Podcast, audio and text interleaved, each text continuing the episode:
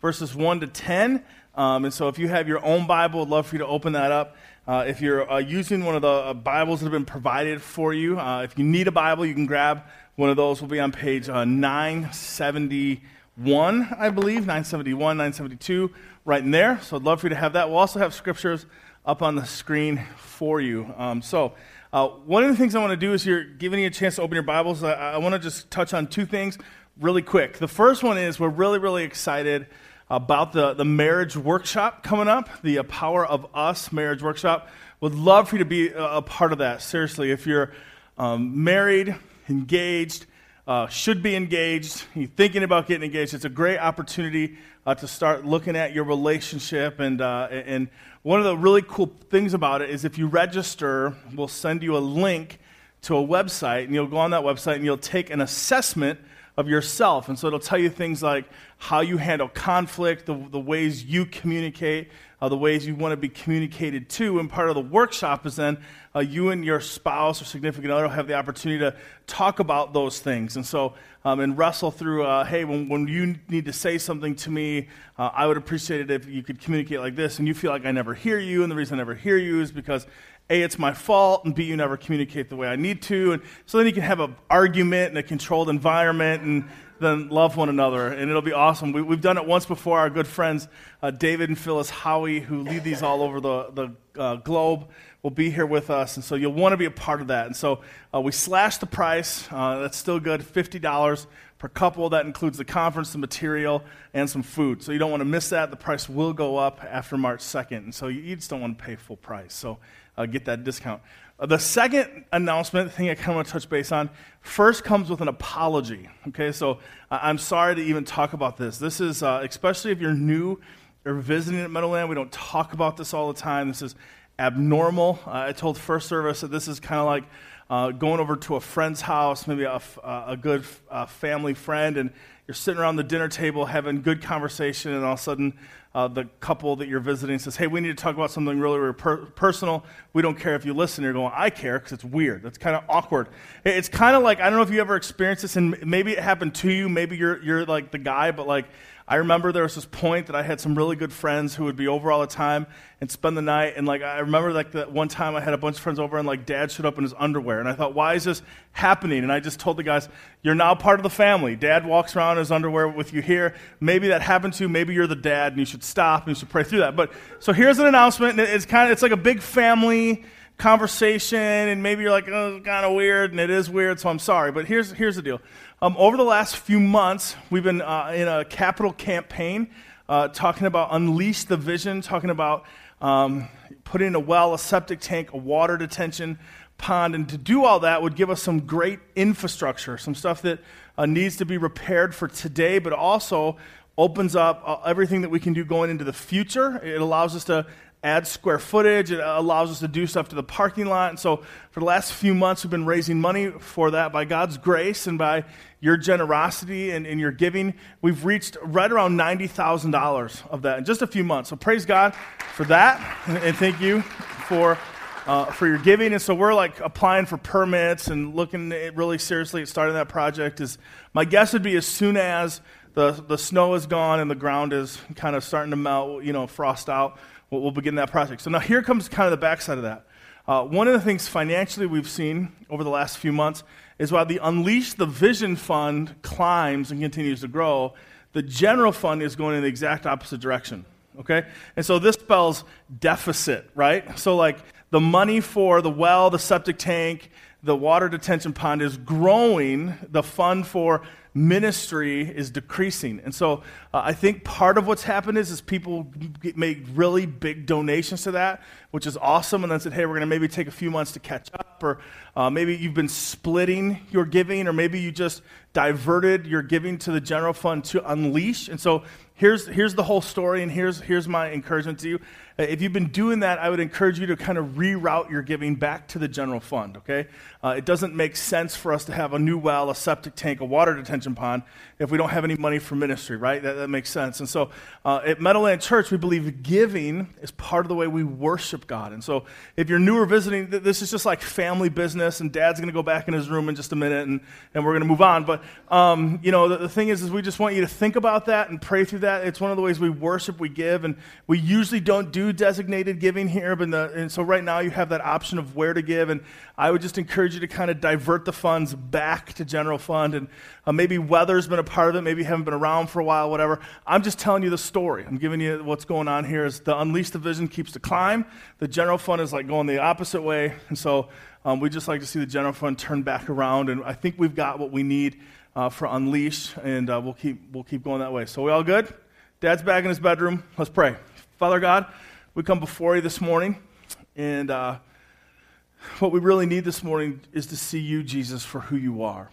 God, I thank you for all the different things that have already happened here this morning. God, I thank you for uh, the chance for us to get to know one another, to shake some hands, to uh, learn some new names, God, and um, to maybe make even some new friends. Lord, I thank you for the opportunity that we've had to exalt your name, to worship you through song, Lord, to sing about you. Not, not all of us like to sing, but yet we know there's something significant about um, singing to you and singing about you, to exalt your name, Lord, because you alone are worthy.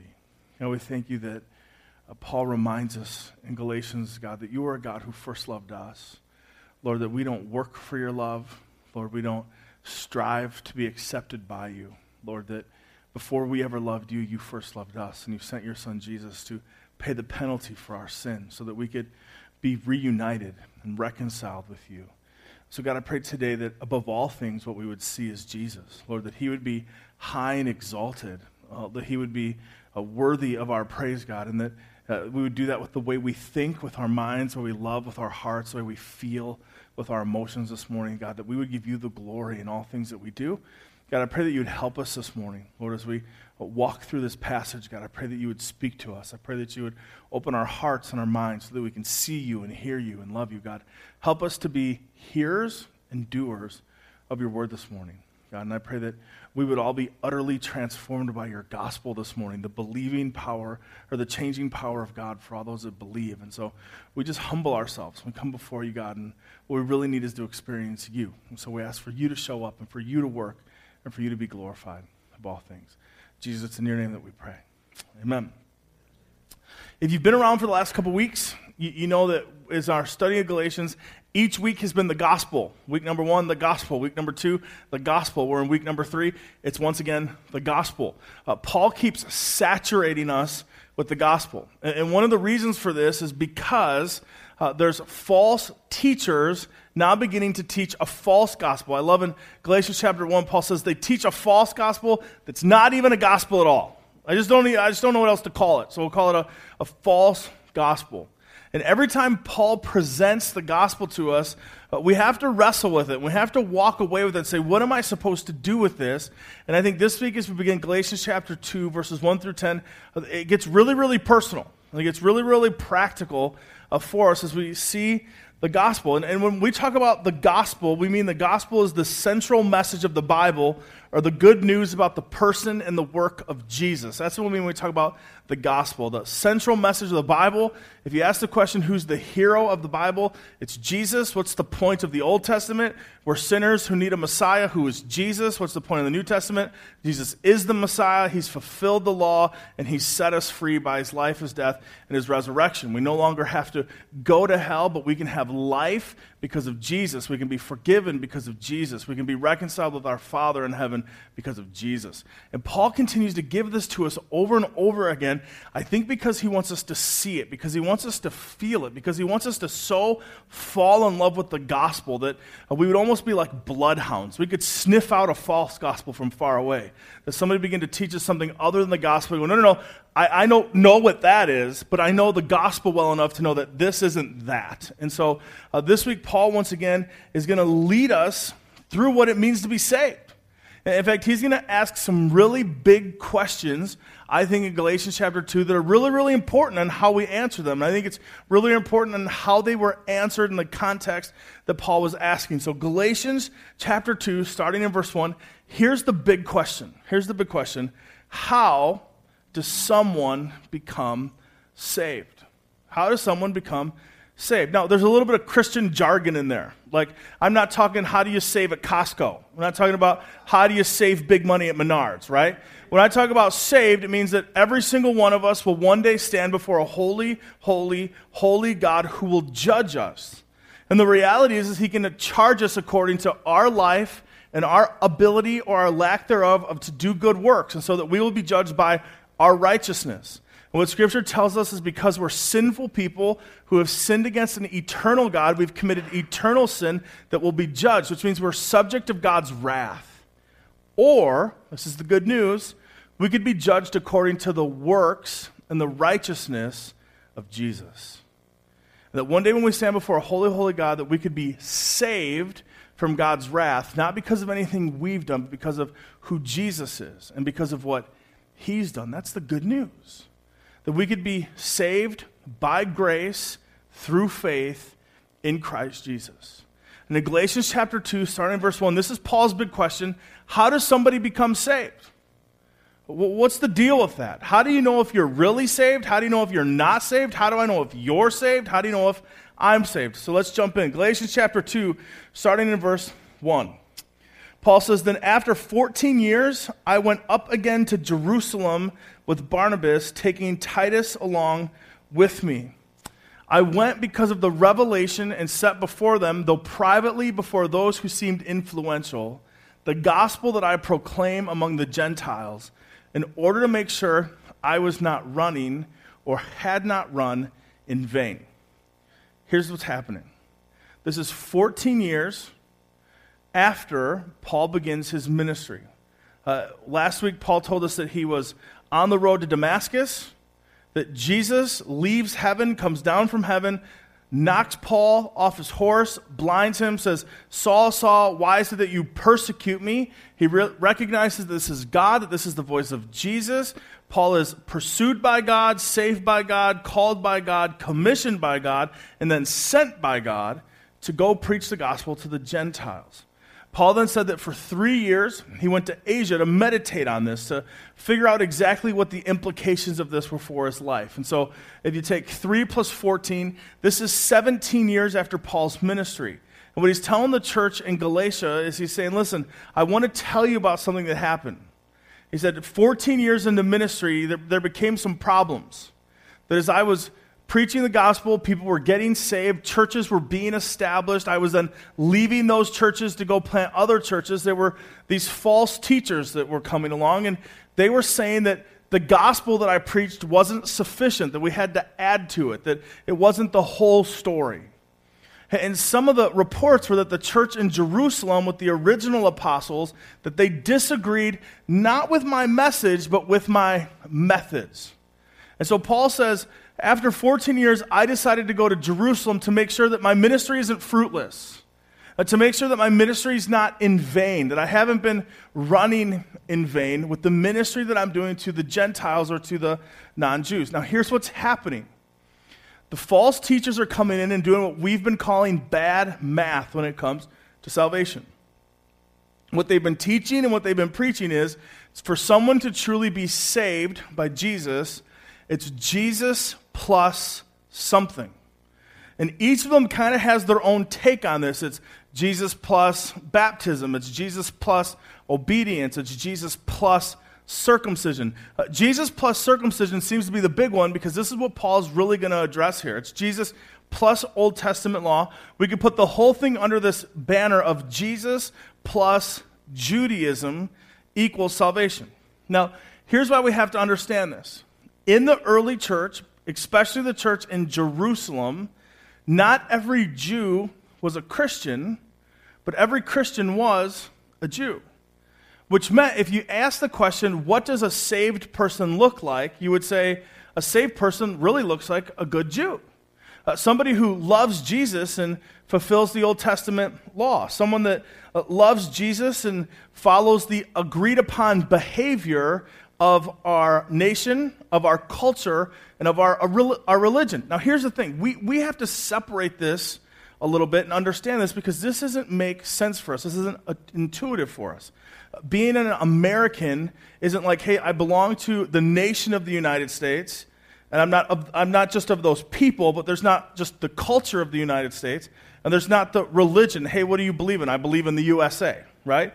But for Judaism, that's the case. I'm from the Jewish nation. That's the blood that runs in my vein. That's my genealogy. I'm Jewish. I'm a Hebrew. I also have the Jewish culture, okay? So there's rules and regulations and laws, and then there's a religion, Judaism. And so what happens is to be a Jew is all three. It's my people, it's my belief, it's my nation. I'm all of those things. And so what happens is, is you would say a really good Christian, a Christ follower, someone who believes in Jesus and also is a, a really good Jew. And so there's agreed upon behavior, there's agreed upon language, there's agreed upon customs, rules, and regulations. And in the early church, and especially for these false teachers, they're saying, hey, to be a Christ follower, to really be saved, to know for sure that you've been reconciled with your Father and you're going to heaven, you have to be saved by Jesus and you have to be a Jew. And if you're not Jewish by nation, you need to at least be Jewish by following the cultural standards or believing the religious beliefs. And so, for us in this room, my guess would be most of us are not Jews, which means we're in the other category, Gentiles. I didn't see anybody wearing a yarmulke this morning, okay? So, we're going to go in the Gentile category, okay? So, we're over there. And what these guys very practically are saying is that if you or I truly want to be saved and say that we're Christ followers, we have to also become Jews. Okay, so this is a very legalistic approach to Christianity. That you and I would have to culturally figure out what this means for us to leave the culture we live in and become Jewish. Very practically, it would mean that if you were at Meadowland Church and we believe life is a journey, we want to walk that journey with you, and you said, Hey, I want to get saved and I want to be baptized and I want to get involved and I want to plug in and I want to grow spiritually here with this group of believers we would say, hey, you should attend a membership class. You should learn about the history of the church, our vision, where we're going, and how God has gifted you, and how those gifts would play a part in accomplishing the vision here. And what that would mean is that part of the membership talk would be is, oh, and by the way, you have to become a Jew. And so here's some things that you have to do. You have to begin to eat kosher. You have to go on a kosher diet, okay? And we would give you the rules and regulations. We'd even teach you how to cook kosher. It'd mean that each week you'd have to obey the Sabbath. You could only take so many steps. You could only do so many things. It would mean for men that you would have to be circumcised. If you weren't circumcised, we would just circumcise you in the membership class. Uh, men, it would mean that, yeah, you know, men, you would have to grow beards. Have to. Even for you that can't grow beards, you would have to. Uh, for those of you that have beards but you groom them, you would no longer be able to groom your beard. No shaving, no trimming, none of that. You are growing a full fledged beard. Uh, it means that no more mixed fabrics, okay? 100% cotton or nothing, okay? No more polyester mixture in there. No, no more. It's either 100% or nothing. It means no bacon or shellfish. Say goodbye to shrimp, oysters, all that stuff.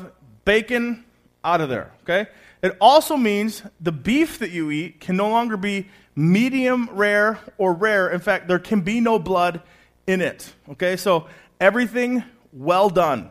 Okay, you, you have to do that. However, if you're bummed about that, locust, crickets, and grasshoppers are now part of your diet. So feel free, indulge from time to time. Cover them in chocolate. It also means how many of you here are both men and you have a brother? How many men have brothers here? Go ahead, raise your hand. That's awesome. I, I don't have a brother, so, so I'm not raising my hand. According to Old Testament law, if your brother's is married and has a wife, your sister in law, if your brother dies, you have to marry her, even if you're already married, okay? And some of you are going, You've never met my sister in law, and I haven't. But here's the deal she's yours if your brother dies. So take care of him, okay? Especially if you don't like her. You might want to talk about diet, nutrition, and exercise. You know, stop smoking, get healthy. I don't want to marry your wife, okay? And practically, that was what it would mean for you to be saved. Do you love Jesus and will you marry your sister-in-law if you need to? Would you uh, marry would you love Jesus and get rid of certain things in your diet? Would you love Jesus and be willing to let one of Steve or the elders perform surgery on you? I'm not doing it. And so the reason we're able to laugh about this and kind of make light of it is because it's not a big deal for us. In fact, if you're a Christ follower for a believer, you know that's not a requirement to be saved. And the reason you know that is because thankfully Paul wins the argument in Galatians 2. But this has huge implications. And the false teachers are coming out of the woodwork saying, if you want to be saved, this is what it looks like. It's Jesus plus Judaism. And Paul's saying, no, no, no, it's just Jesus. He's sufficient. He's the way, the truth, and the life. You don't need any more. There's no plus sign. Jesus plus nothing is salvation, not Jesus plus Judaism. And so Paul says, let's take this argument to the next level. And he goes to Jerusalem, says that he took his friend Barnabas, the encourager, with him, but he also took Titus. And here's what we know about Titus, Galatians chapter 2, verse 3. But even Titus, who was with me, was not forced to be circumcised, though he was a Greek. Paul is taking Titus to Jerusalem, and here's going to be his question Is Titus saved? He goes, let's, let's just figure this thing out once and for all. That we've got people preaching a false gospel, but we've got a church full of Christians who are also Jews. But here's the real question Is Titus really, really saved? Now, Titus is a Gentile, he's a Greek, he's not Jewish. Paul had uh, two guys that he loved and disciples Titus and Timothy. He wrote letters to both of them in the New Testament. We have 1st and 2nd Timothy. We have Titus, both letters from Paul to these men. Timothy decided that he would be circumcised so that he could do ministry to both Jews and Gentiles, right? Titus pulled an MC hammer and said, Can't touch this. He said, I'm not doing it. And Paul said, Well, I'm not going to force you to do it. And so Paul's going to take Titus now to Jerusalem. And here's the question Is this man saved? Here's what we know about Titus Paul loves him.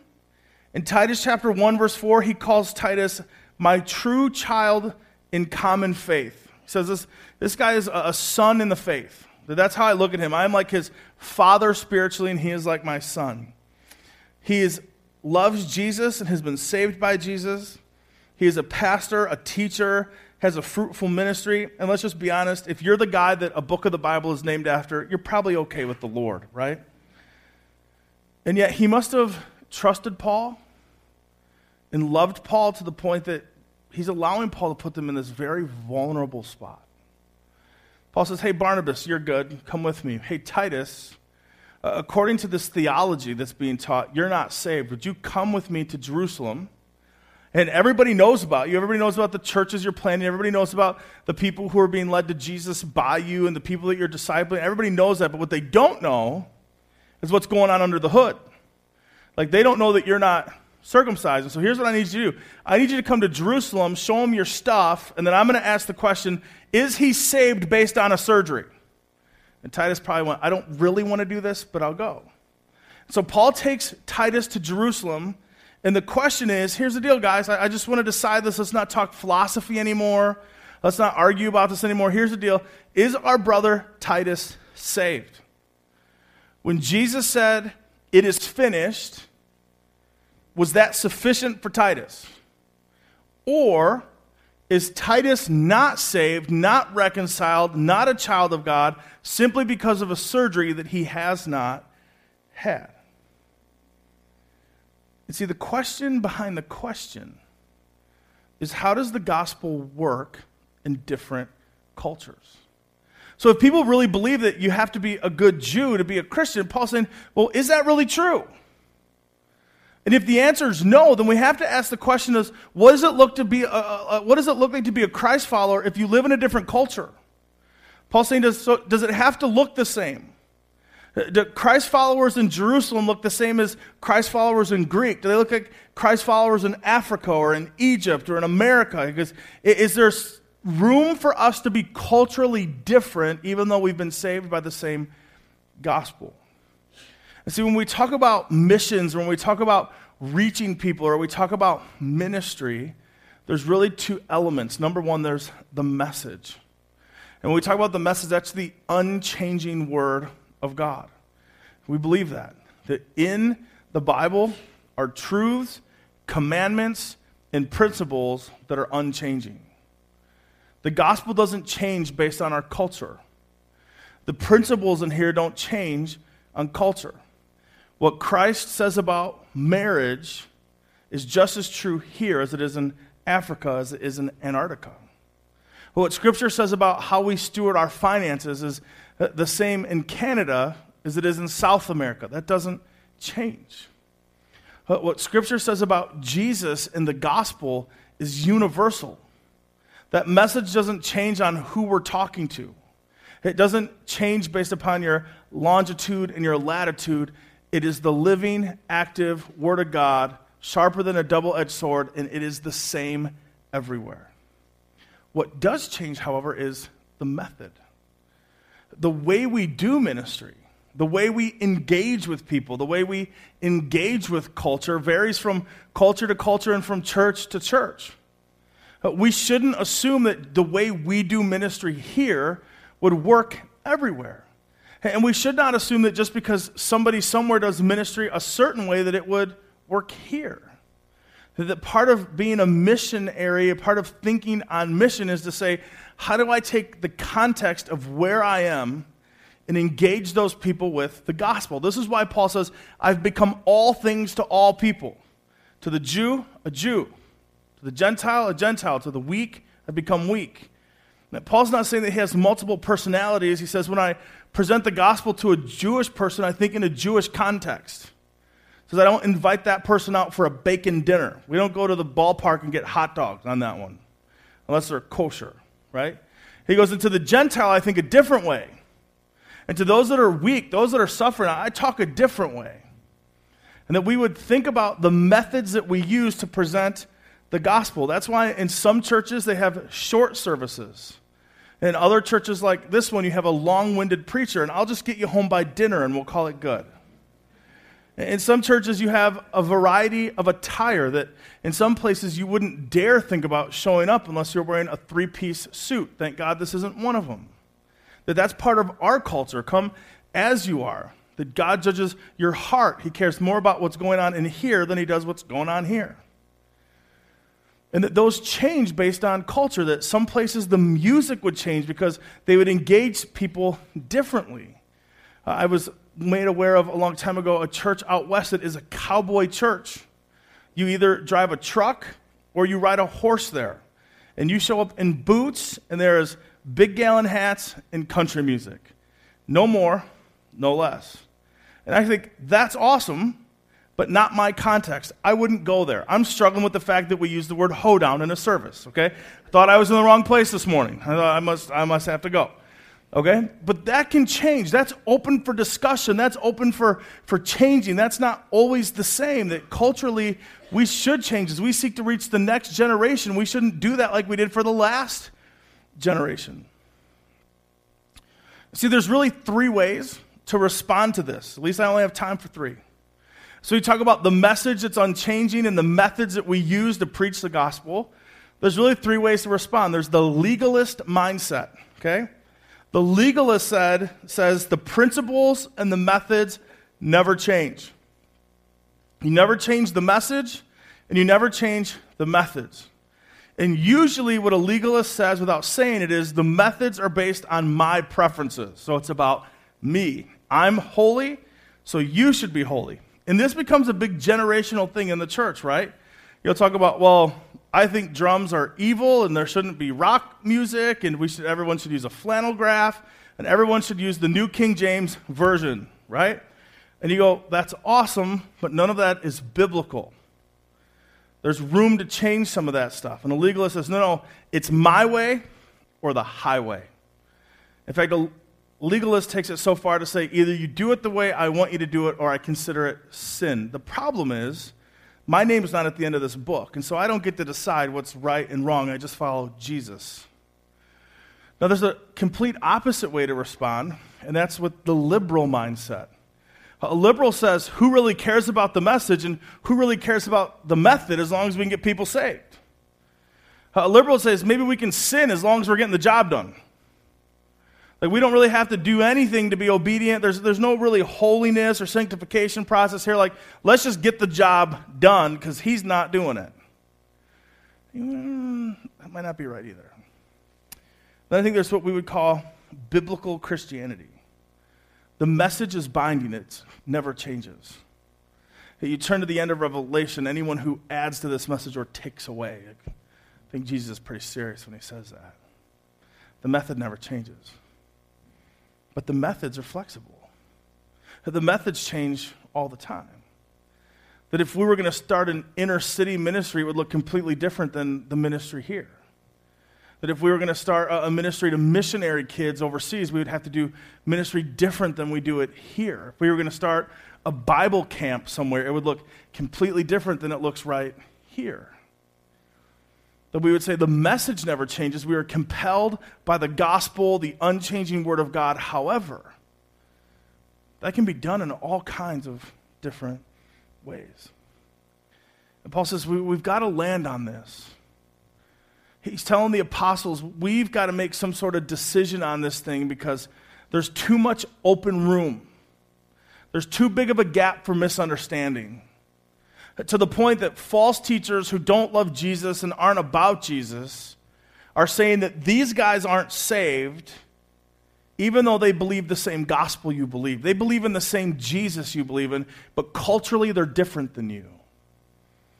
So the question is what does it look like to be saved? Is it a cultural thing? Does everybody have to be Jewish, or is there room for another way? Galatians chapter 2, starting in verse 4. Yet because of false brothers secretly brought in, who slipped in to spy out our freedom that we have in Christ Jesus, so that they may bring us into slavery. To them we did not yield in submission even for a moment so that the truth of the gospel might be preserved for you. Paul says there's a dangerous problem. He said a false gospel leads to slavery. And he said these false teachers are coming in and they're asking these questions and they're throwing these stones and they're saying these guys aren't saved. And the reality of it is it's not just about methods of ministry, it's about making them slaves to the law that they would have to jump through hoops and they'd have to do things a certain way so that Jesus would somehow become more accessible to them than he is right now. And I love this because Paul says, To them I don't give any time and I don't give any attention. I'm not swayed by them. One of the things you have to know in the church world is there's people who don't do ministry who like to critique and complain about people who do do ministry. And it's always awesome. So tell me what you're doing. Nothing. But I'd like to tell you what you're doing wrong. So let me get this right. You don't do anything, but you want to talk about those of us who do do something, how we're doing it wrong. Yes, that's not ministry. That's not God's calling on your life. What has God called you to do? Just to critique everybody that attempts to do ministry. Oh, you're a false teacher. No, I'm not a false teacher. I'm an apologetic. No, no. Paul says you're a false teacher from a false gospel. Well, I don't think I'm that. Well, I do. And, and, here's why. Paul says these guys have tried to bring us back to slavery. They're trying to rob us of the freedom that Christ has come to give us. And one of the things Paul reveals, and you got to see this, is Paul reveals his humility. Paul says, Listen, I'm not going to listen to those guys. Those guys aren't worth me listening to. And listen, sometimes there's people that are not worth listening to. But if there's one guy in the Bible other than Jesus who could probably say and be right and not sin, that they don't need to listen to anybody else, it's Paul. I mean, this is just my interpretation of this, but Paul, Paul's the kind of guy that goes, Here, here's, here's kind of my story. I was a Hebrew, a Hebrew, born of the Benjamite tribe. I was the best of the best. To the law, I'm blameless. I'm like the Kennedys of being a Pharisee. I'm CEO. Because my life is going this way, and then Jesus leaves heaven after the ascension, comes down, knocks me off my horse, blinds me, has a conversation with me, and saves me. Paul's like, listen, I wasn't going to a new believers Bible study. I was shutting down churches. Like, I wasn't looking to get saved. I was looking to shut down the entire message and people of Jesus. And Jesus himself said, Hey, I got a plan for your life, and it's not to do what you're doing. He then calls Paul, commissions Paul, personally tells Paul what the gospel message is, and then sends him to do ministry. If there's one guy that can go, I don't need your approval, it's Paul. In fact, I think Paul could tell the other apostles, like, hey, that's cute how you deserted Jesus. Like, but he came down and grabbed me. He came down and extended the right hand of fellowship and knocked me off the horse and then preached to me so that I might understand. He's called me, He's commissioned me.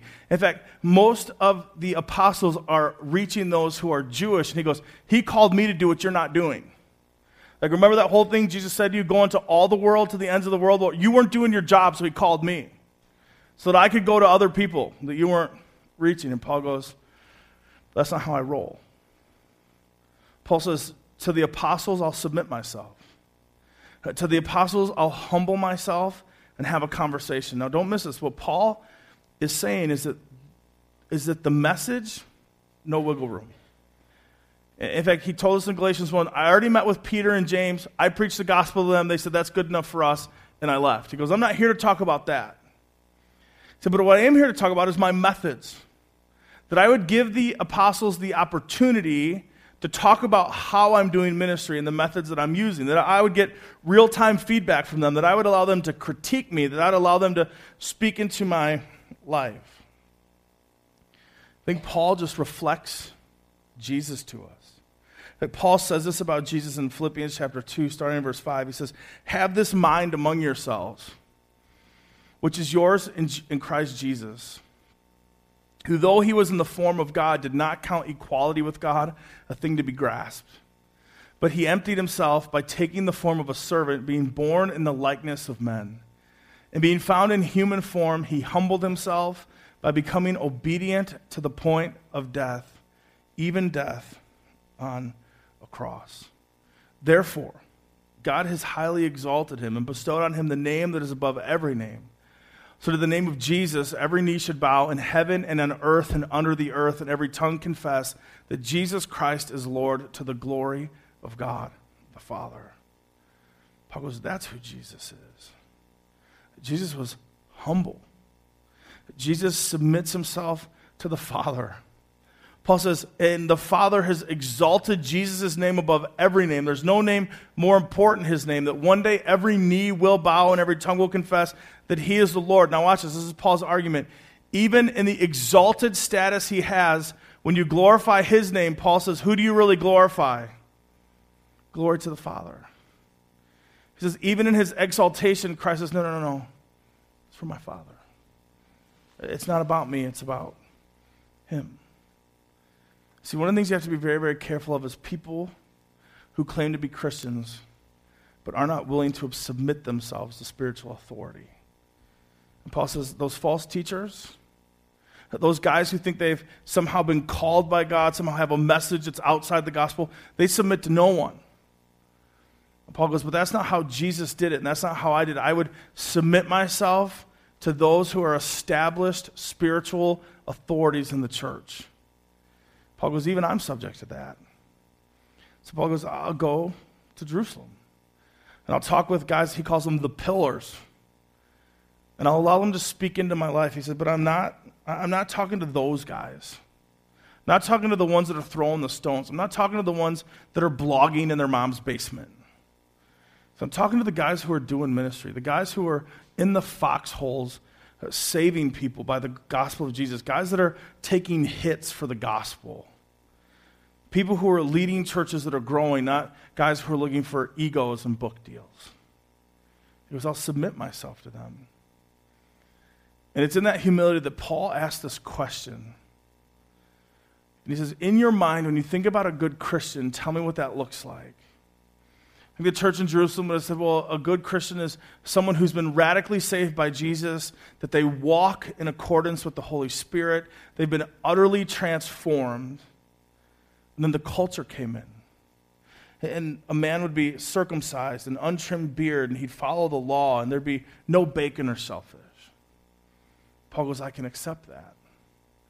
Paul goes, but is there room in our methods to believe that there could be someone who is radically saved by Jesus, walks in accordance with the Holy Spirit, has been utterly transformed by the gospel, and trims his beard, isn't circumcised, doesn't know all the old law, likes his filet mignon wrapped in bacon with a side of shrimp? Could it be that?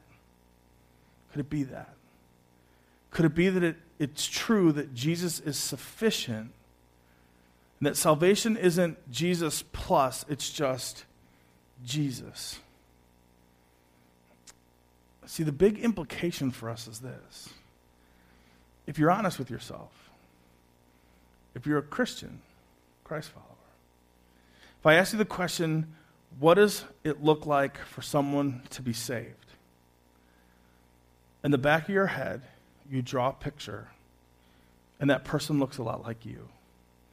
That person is passionate about the things that you're passionate about. That person would never commit the sins that you would never commit. Uh, that person would agree with everything you say, and that person would protest everything that you would protest. And all of a sudden, we begin to paint a picture to say every Christian should look like me. Yeah.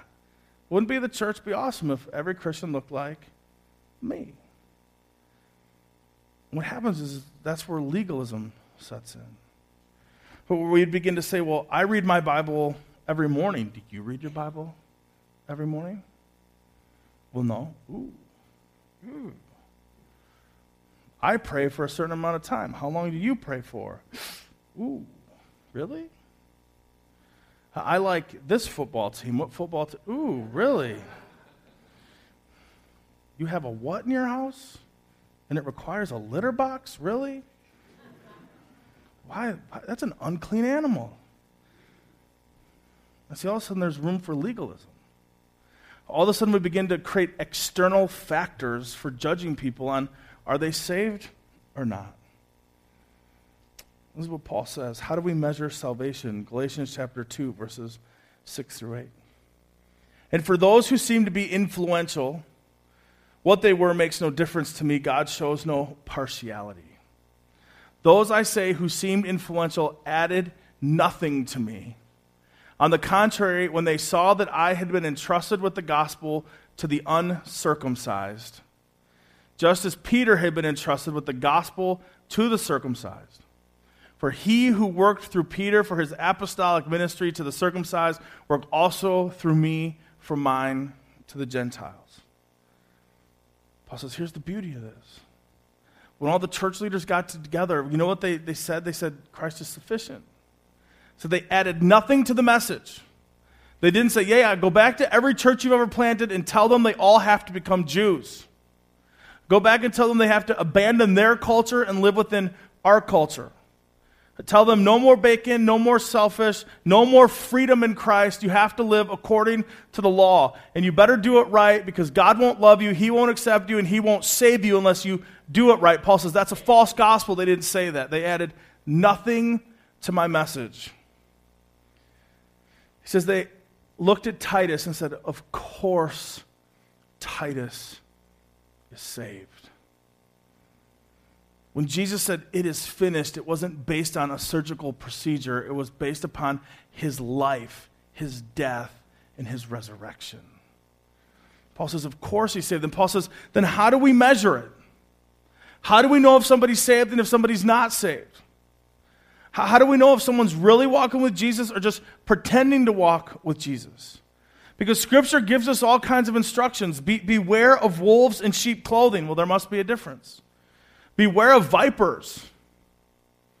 Beware of false teachers. Beware of false prophets. Beware of those who would scheme to take you from Jesus. So, surely there must be a difference. There must be a way to discern hey, this guy's really walking with Jesus, and this guy we should maybe be concerned about. And how do we do it? And here's where I want to tread lightly, but I want you to kind of follow me through this. I don't think it's through external factors. Because it's hard. Listen, there is stuff every Christian is supposed to do that is commanded by Scripture. But see, I begin to ask you a question. You read your Bible every morning? No. That's Jesus and Bible reading, right? Do you serve in a ministry? No. It's Jesus and serving. I might ask you the question do you have any tattoos? You go, no, I don't have any tattoos. What are you, a conservative legalist? You have a problem with the freedom that Christ has given us? Well, no, well, then go get a tattoo. Do you drink alcohol? Do you have a problem with people who drink alcohol? Well, what do you mean? And see, the other problem is we can take this too far. That we can end up in a place where somehow we can either go so far that we're legalists that say you have to be saved, and the only way to be saved is if you make it through the grid that I determine. And the other opposite is, is we say, hey, everybody just do whatever the heck you want to do, and one day we'll stand before Jesus and we'll see who makes it. Ooh, he didn't make it. Ooh, that could have fooled me. See, Paul says there's got to be a better way. But we can't say people who are saved have to look like me. People who are saved have to fit my culture. People who are saved have to fit my parameters. In fact, Paul says this he says it's all about Jesus. In fact, he says that Galatians 2 6, I love this, they added nothing to me. Paul goes, they agreed it was Christ and Christ alone. Look at Titus and they're like, man, put your pants back on. You're saved. Man, what are you doing, Paul? He goes, It's not about that, it's about Jesus. Galatians chapter 2, starting in verse 9. And when James and Peter and John, who seemed to be pillars, perceived the grace that was given to me. If, if I were you, I would underline that phrase in the Bible. I think it's so important. When they perceived the grace that was given to me, they gave the right hand of fellowship to Barnabas and me that we should go to the Gentiles, and they to the circumcised. Only they asked us to remember the poor, the very thing I was eager to do. Paul goes, What's beautiful about this is we all got together and we asked this really important question of is Titus saved? And we had this really great conversation about the gospel, and we determined is the gospel is sufficient to save all people, no matter where they live, no matter their longitude, their latitude, no matter their culture. And there's even room for variances among the believers. That you can be saved by Jesus and still be a Jew and follow the law, but you can also be saved by Jesus and have a Gentile, be a Gentile and really like bacon. You can do that. And Paul says the way, the best way to determine if somebody is saved is by can you perceive the grace that was given to them? Can you see it? Does the faith that they have work itself out? Do you see Christ at work in this person? Can you see the change of who they used to be and who Christ is creating them to be? If the answer is no, then maybe you need to have a really hard conversation. If the answer is yes, then the faith that saved them is the same faith that is changing them. Listen, if your faith isn't changing you, it probably hasn't saved you yet. Paul says these men looked at Titus's life and they're like, man, we don't, we, don't have to, we don't have to go very far with this. You were radically transformed by the gospel. You love Jesus. We can see Jesus working in you. Of course you're saved. Of course it's not about some Old Testament law. It's not about us just setting some parameters. If you do this, this, this, this, and this. Because here's the thing, right? We could all get together right now, break into groups, and, and come up with a list. Every Christian has to do these 20 things. And here's the danger, right? I could do all 20 things and not love Jesus. I could read my Bible every day. I could go to a Bible study. I could join your prayer meeting. I could put K-Love on in my car. I could take down certain pictures on my wall and put up crocheted Bible verses. You know, I could do all that and say, I just fulfilled your list. And according to your list, now God has to love me because I jumped through the loops. In fact, there's just a few things I think we need to consider here practically for us. Number one, growing things change. Growing things change. As believers, there's a certain level of flexibility we should have. That, that we should be growing and that we should be changing. You cannot walk with Jesus and stay the same. And see, I'm not telling you that, hey, you need to begin to do these things what I'm saying is, if I understand the gospel correctly, is that if Jesus has saved you, then that same Jesus is changing you, which means he's at work in you. So means you're becoming more like him. It means that continually you're repenting of sin and you're turning away from it and you're continually becoming more like him. And so that you'll be changing. And the longer you walk with Jesus, the different, the more different you'll be. And that we should be able to perceive that grace about you. And this is where we celebrate things. This is why small groups are so important. This is why when you have a home group and that person prays for the very first time, that happened in our home group a couple weeks ago, for the first time I heard somebody pray, and I went, that was significant. Jesus must be doing something because they've never prayed before. Maybe they were just afraid. Maybe they, they didn't know what to say. Maybe they didn't want to be judged. But for the first time, they led our group in prayer, and I went, that's significant. I perceived the grace. That's why we need to know one another so that we can see Christ at work in our lives. So we can see the guy in a situation we go, man, like a year ago, he would have killed that guy, but instead he held his, that's grace, he held his tongue. He didn't knock the lights out of that guy. Maybe Jesus is at work in him. And that we would change. Now here's the other side of that, is you can't fall in love with this church as it is. Like, don't fall in love with Meadowland Church as it is today because it will change. If you've been around for over six years, you know this place has changed incredibly in the last six years. And our methods should change. We should try new things. We should do different things to reach different people. And we fall in love with programs and we fall in love with the methods that we use today. And then one day we want to change those things and people get really upset. We go, but it was never about the methods, it was about Jesus.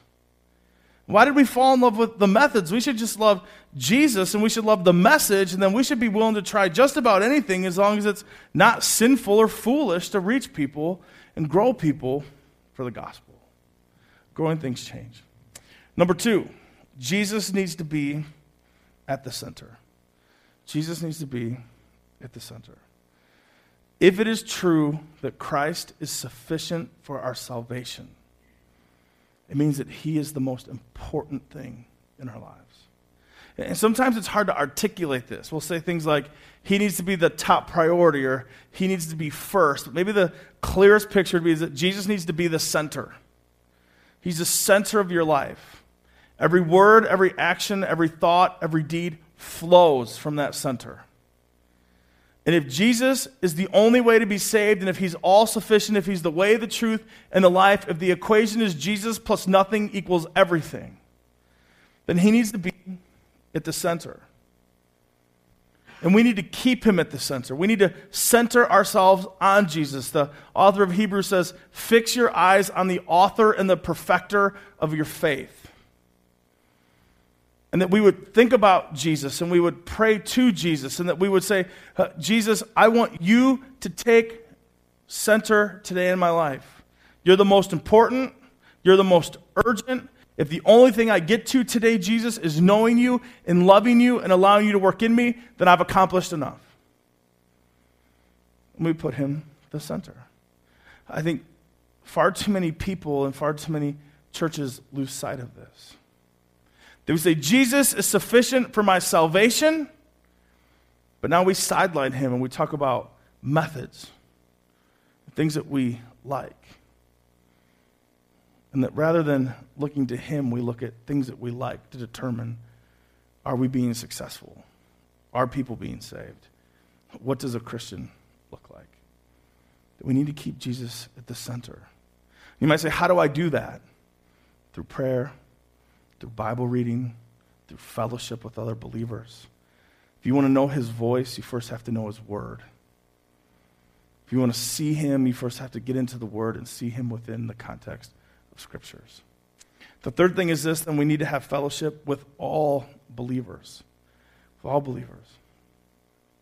I love this is that what happens is, is the church tells Paul, hey, you guys are in. So he extended his hand of fellowship to us. And he, what he's saying is, is, hey, we're not two churches. Jesus is not establishing the church to the Jews and the church to the Gentiles. We're all one family. He goes, This is all about Jesus, which means if He is our Father, we're all sons and we're all daughters. Even though our cultures might be different, even though we might do things a little bit differently over here, although we might have kosher at our men's breakfast and you guys will probably have bacon, and you know these guys were a little bit jealous, right? He said, even though you might do some of that stuff, we're still brothers and sisters. And one of the things we have to consider, one of the things we have to do is we cannot judge people based on our preferences. And we're not always good at that. That's one of the things I love about Meadowland Church. We've always said from the beginning we are a church full of hurting, broken people. And I don't think there's a lot of judging. I think you can come in here as you are and, and people will love you, but we got to stay on top of that. Because it doesn't take a lot to drift from that, right? Guy shows up with tattoos all over his body and you go, ooh. Guy shows up with no tattoos on his body and all the tattooed people go, legalist, stay away from him. Right? Guy shows up driving a certain type of car and you make assessments of him. You see a family walk in and the kids are a little unruly. And instead of thinking like maybe it was a struggle for them getting to church today, you judge their entire family. Paul says, hey, don't make a big deal about things that Jesus already covered with his blood. And how dare you let those things divide you? You don't divide the church into the bacon eaters and the non bacon eaters, right? You just celebrate Jesus with one another. You put the vegetarians over here, and the vegetarians say, Great, more veggies for us. You put the meat eaters over here, and they go, You eat the vegetables, and we'll eat more meat for us, right? You have the Bears fan and, and the Packers fan. We just pray for them, but we don't divide over them. In my own heart, maybe the most practical application of this is according to the gospel, you could simultaneously wear a Packers jersey, hold a cat, and listen to country music, and Christ is sufficient for you. And although I might not understand you, you're part of the family of God, and I love you and I want what's best for you. In fact, seems like the guys in the, in the church took it a step further and they said, hey, don't forget about the poor. Say, hey, don't forget that we're all in this together. And, don't allow the fact that maybe some people have mistreated you, allow you to mistreat other people, but remember the poor. Now, this becomes really, really significant, but because we find out not too long after this, it's the church in Jerusalem that become the poor. And we actually see later in other scripture verses that the Gentile churches support with their finances what little they have the churches in Jerusalem. And you see unity, and you see love, and you see support. So I think we walk away with this and we think, how am I changing? In my own life, how would people perceive the grace of Christ in my life? I think we have to all work on keeping Jesus at the center. Are you spending time with him? Do you understand that he has already loved you, already accepted you, that he's already called you his own through salvation? That we don't serve, we don't worship, we don't give, we don't obey to gain God's love. But we do all of those things because we understand and we're motivated by He first loved us. That before I ever loved Him, He first loved me. Before I had thoughts of him, he died to save me. And the fact that my Heavenly Father says, I'm with you, I'm for you, I'll never leave you, I'll never forsake you. You are mine, you've been saved, nothing can take you from me. That that motivates me to say, I want to worship you. And I want to love you more. And I want to live my life for you because you are the author and the giver of my life. Let's pray. Father God, we come before you this morning. We thank you for Jesus. God, we thank you that you have given us your Son as our Savior. God, I pray this morning that as we look at your word, God, I pray that you would speak in a mighty way. God, I pray that we would see you for who you are. God, that we would be thankful that you, Jesus, alone are enough.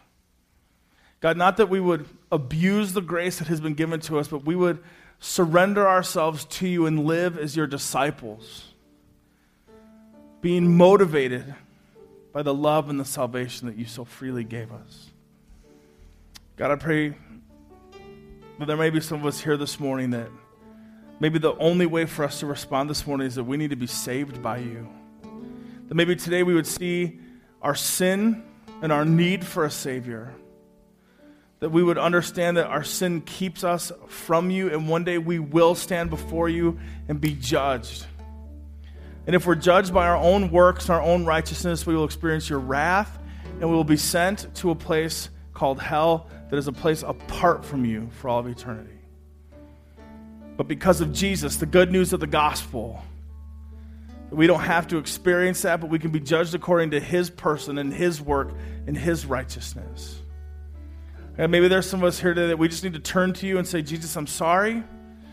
I know that I have sinned and I give I just repent of that sin. I don't want it anymore. I'm turning away from it and I'm coming to you. I believe that you are the way, the truth, and the life. And I need you to save me. I need you to rescue me from my sin. And I believe that you alone, Jesus, are enough. God, I pray for the believers in the room. God, for some of us, we've lost sight of the fact that you are all sufficient. Lord, we trusted you for salvation, but somehow we believe that sanctification was all our responsibility. Lord, the, we just took over the reins and we forgot that it's really all about you, that you alone are enough. So, God, I pray that you'd give us a new vision of you, that you would well up inside of us a passion to worship you and serve you and obey you, not to gain your love, but because you've already given it. Lord, that there's not one single thing that I can do to add to the love that you've given me. But God, help us to be so motivated by the fact that you love us fully, you accept us fully, you approve of us fully, and we are fully yours because of Jesus. Lord, I pray for maybe the third kind of person in the room. Person say their faith is just kind of dried up. Or that maybe it's been so long since they had these thoughts of you. They know they've been saved by you, God, but they just, man, feel like they've been slugging it out and they've just kind of given up. I pray that today you'd call them home. Or that maybe they believed a false gospel along the way. God, I pray that you'd bring them home. That just like the Christians in Galatia that Paul was saying, return to the gospel. Return to Jesus. He's the way, He's the truth, He's the life. Return to Him. He died for you. Return to Him. He is the way. I pray, God, that some of us would return to you today. That maybe we've become religious and therefore bitter. Somehow we thought it was about us and we lost sight of you, God. Return us to you, Jesus, the author and the perfecter of our faith. Jesus, we love you and we're so thankful for you. Help us to respond now in a way that would worship you and exalt you because you alone are worthy of our praise. Amen.